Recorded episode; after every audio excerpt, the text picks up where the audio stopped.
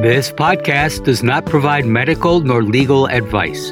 Please listen to the complete disclosure at the end of the recording. Hello, and welcome to Everyone Dies, the podcast where we talk about serious illness, dying, death, and bereavement.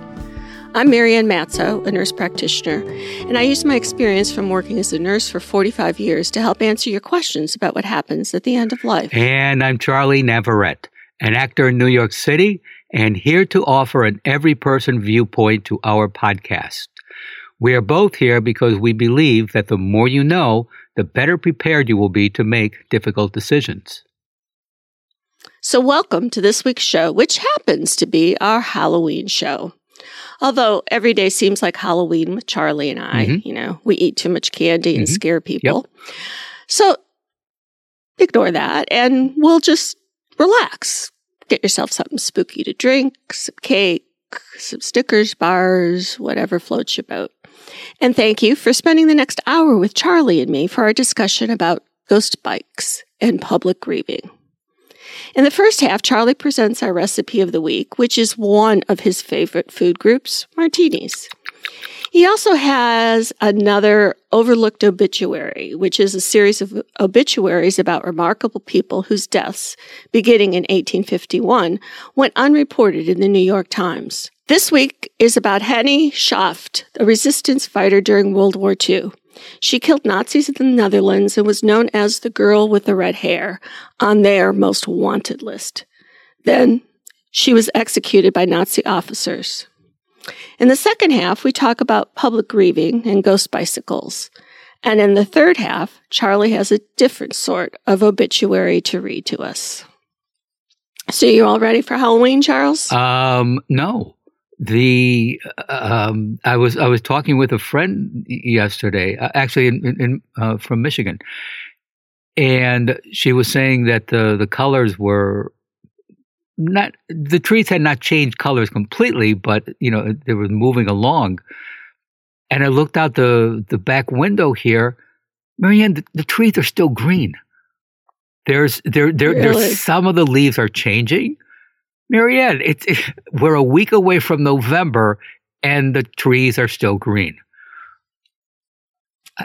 Well, I'm sitting here in shorts and a tank top because it's going to be 84 today. So Um, yeah, there we are. You yeah. can you you can do without as as you wish, but you know it's been a hundred and whatever's all summer. So yeah, she said, well, there's that. Yeah, and and then she said, well, you know, maybe uh, uh, it'll be different in Central Park. You should go walk through Central Park. And I thought, oh, that's a good idea. And then I thought, wait a minute, it's it's the same damn city. It's not going to. I, I am curious though. yeah, it's not like your house in in Central Park is that far. Yeah, exactly. Um, but it was just weird. It's like there's so much green. Oh well. well that's the big news of the week. So we probably need a martini after that, huh? Yes anytime's a good time. Any reason is a good reason for a martini. There are some nice. funerals you are going to go to where you wish you had a martini or two to get you through the service and funeral lunch. Maybe you even have a friend attending that you know would agree with you. This week, we take a break from the usual funeral food and offer you actor Stanley Tucci's martini recipe. Mr. Tucci. Oh, Stanley, Stanley Tucci. Isn't he just dreamy? Stanley.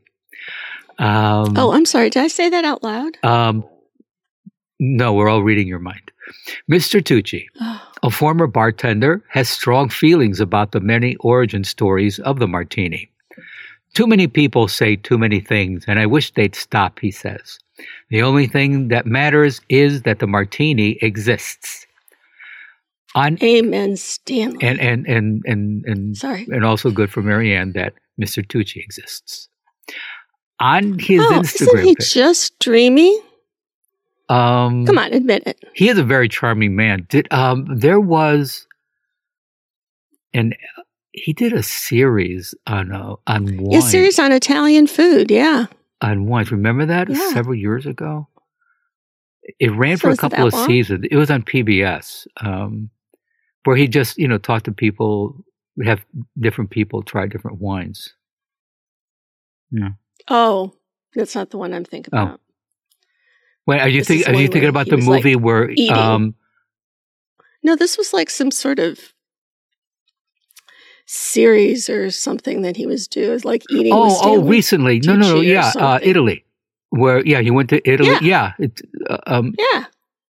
yes oh, I, I'm sorry I was, Yeah. I was in, yes I think I saw one episode um it was fine where were we um oh yes Stanley to his well to his friends of course Mr. Tucci to me uh shares his ideal recipe uh that can be made into a gin or heaven forbid a vodka martini there's a time and place for both both are extra dry martinis with just a whiff of vermouth and of course are stirred not shaken for the record James Bond was ordering a weak martini. Shaking a cocktail causes the ice cubes to chip, meaning they will melt and dilute the drink due to the aeration and agitation caused by shaking. This means a shaken martini is less flavorful. Shaking also alters the texture and mouthfeel of the cocktail. It's the quintessence of elegance that we all aspire to and believe we acquire when we drink one, Tucci adds.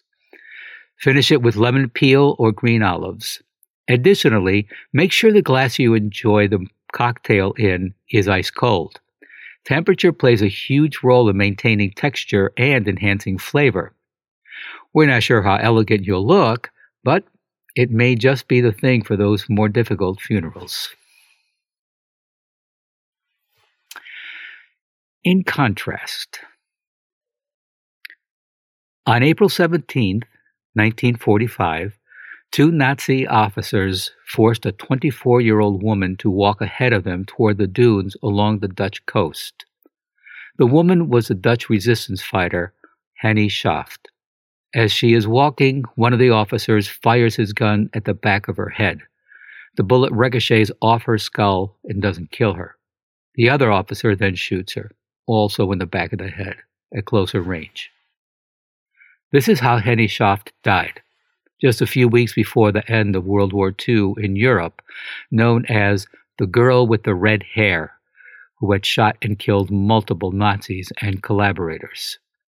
Schaft was studying law at the University of Amsterdam to become a human rights lawyer when the Nazis occupied the Netherlands in May 1940, plunging the country into war and targeting Jewish citizens.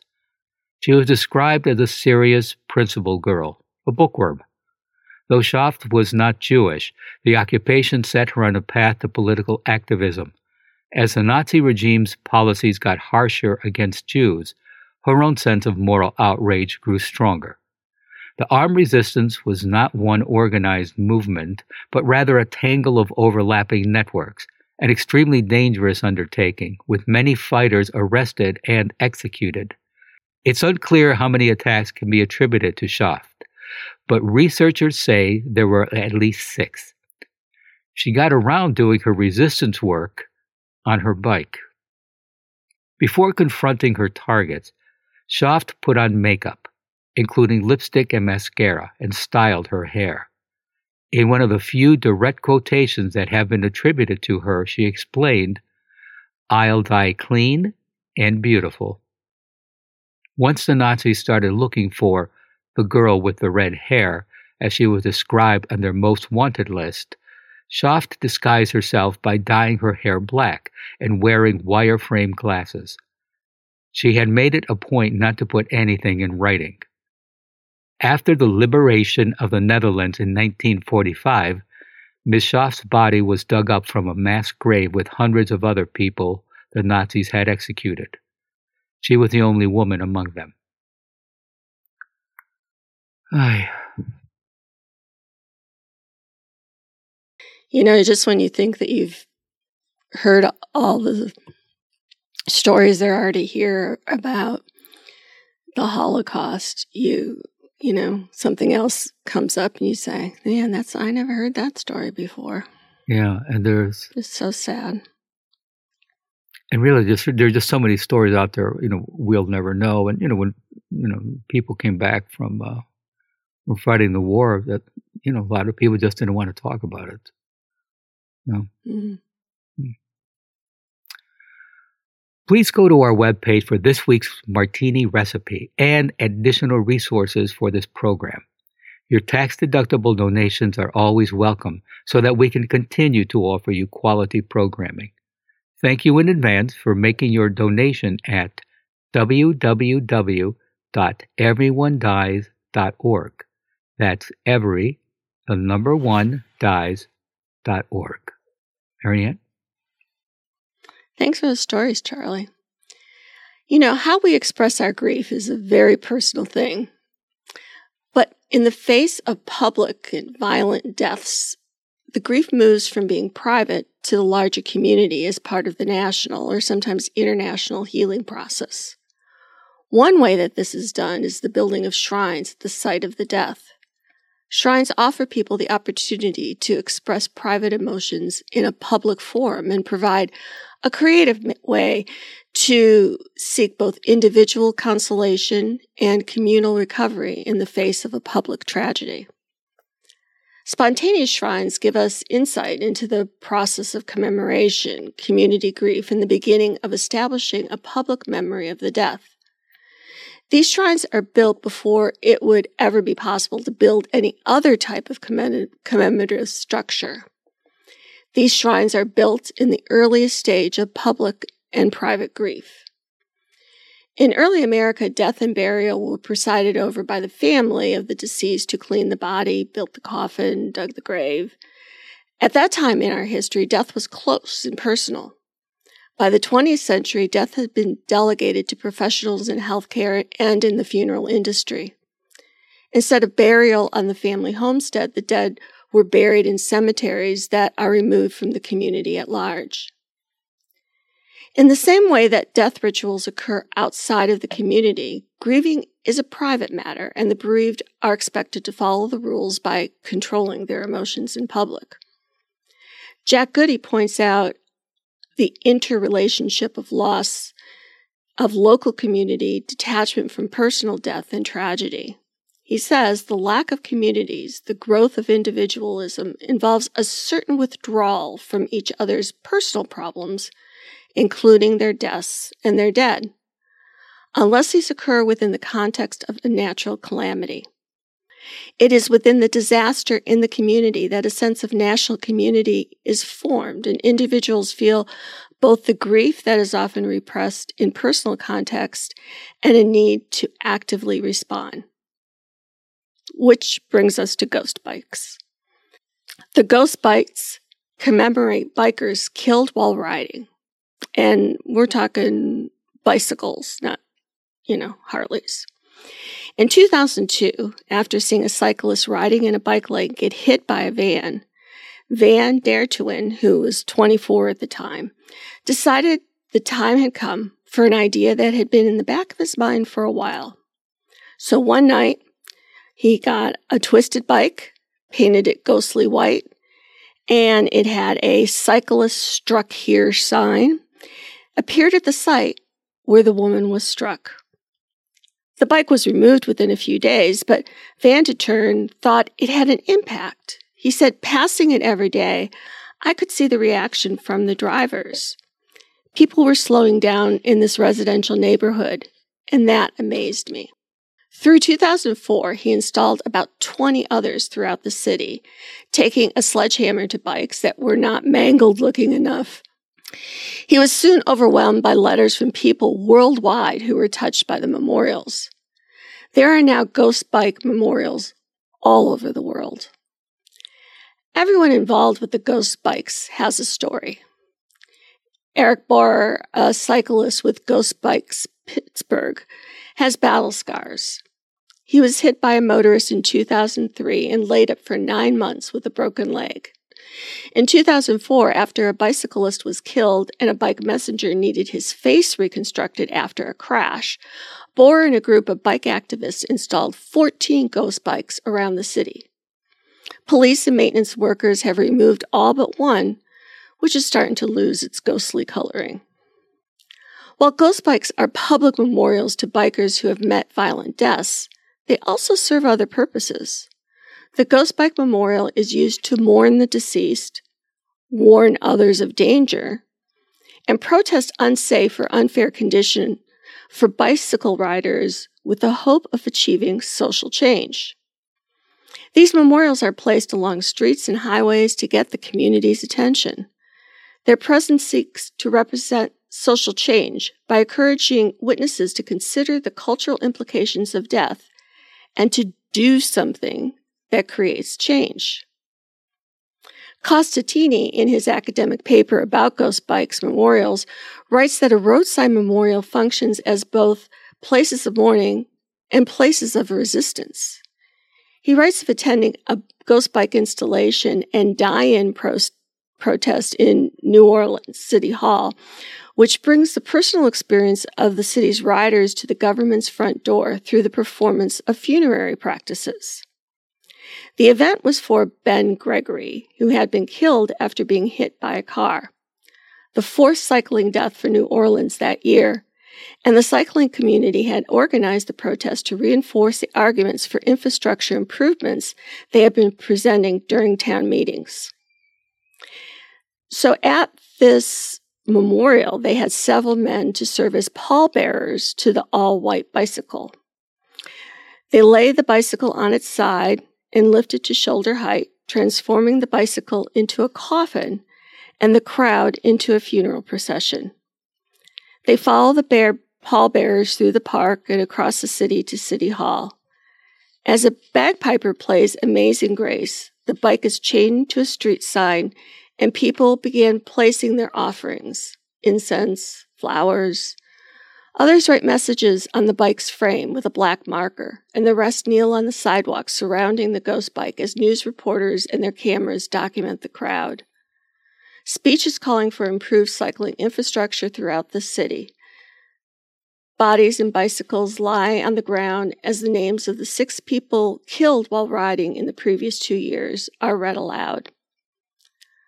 Though there's no one set ritual associated with the ghost bike installation. Many are preceded by a collective bike ride from the starting point to the scene of a crash. Each of these ghost bikes installation speeches references the goals of the protesters who are seeking change through the illustration of their struggles. And each strives to capture the attention of the political representatives housed within City Hall the lawmakers and influencers who have the power to create those changes. In addition to the ghost bike being a shrine to the deceased, they are also a way for the community to support cyclists' right to si- safe travel. So, have you ever heard of ghost bikes? Do you see them around the city, Charles? Um, no. I when you told me you were going to do this, I thought ghost bike. I just had this, you know, bizarre image that uh, you know people think they see a ghost but riding a bike. So no, I, I didn't. I didn't look it up or anything when you mentioned it. No, I was not aware of this. So we have um, a link in our show notes that takes you to the Ghost Bikes website. And there, there's a tab. You could go over to your individual state or country, and they'll tell you where the ghost bikes are in your city. So, like in Oklahoma, I think there was only one, and I forget where it was. But if you're interested, you could see if you can find them, you know. Hmm. In our third half, Everyone Dies listeners know how much we like an offbeat obituary. Today, we have the obituary for William Ziegler. William Ziegler escaped this mortal realm on Friday, July 29, 2016, at the age of 69. We think he did it on purpose to avoid having to make a decision in the pending presidential election. He leaves behind four children, five grandchildren, and the potted meat industry, for which he was an unofficial spokesman until dietary restrictions forced him to eat real food. William volunteered for service in the United States Navy at the ripe old age of 17 and immediately realized he didn't much enjoy being bossed around. He only stuck it out for one war. Before his discharge, however, the government exchanged numerous ribbons and medals for various honorable acts. Upon his return to the city of New Orleans in 1971, thinking it best to keep an eye on him, government officials hired William as a fireman. After 25 years, he realized that running away from burning buildings made much more sense than running toward them. He promptly retired. Looking back, William stated that there was no better group of morons and mental patients than those he had the privilege of serving with, except Bob. He never liked you, Bob. Following his wishes, there will not be a service, but well wishers are encouraged to write a note of farewell on a Schaefer light beer can and drink it in his honor. He was never one for sentiment or religiosity, but he wanted you to know that if he owes you a beer and if you can find him in heaven, he will gladly allow you to buy him another. He can likely be found forwarding tasteless internet jokes. Check your spam folder, but don't open these at work. Expect to find an alcoholic dog named Judge passed out at his feet. Unlike previous times, this is not a ploy to avoid creditors or old girlfriends. He assures us that he is gone, and he'll be greatly missed. Mm. so, from that farewell to ours, please stay tuned for the continuing saga of Everyone Dies. And thank you for listening. This is Charlie Navarrete. And from science fiction writer Isaac Asimov, Life is pleasant, death is peaceful. It's the transition that's troublesome. Hmm. And I'm Marianne Matzo, and we'll see you next week. Remember, every day is a gift. This podcast does not provide medical advice.